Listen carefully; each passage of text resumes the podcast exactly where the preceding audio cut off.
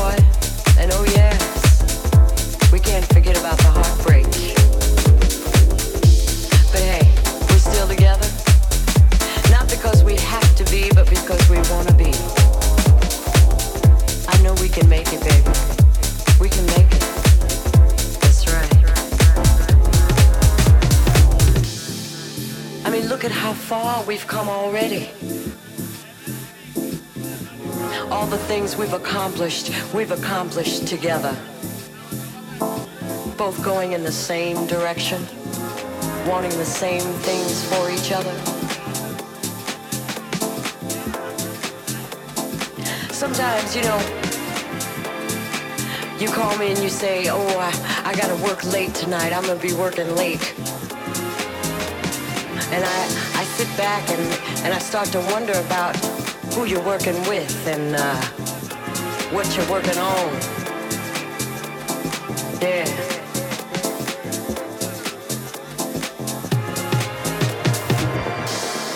And I might get a little upset, but then, you know, you come home and you always find some little way to let me know I got no reason to worry. Oh, yeah. I know you love me.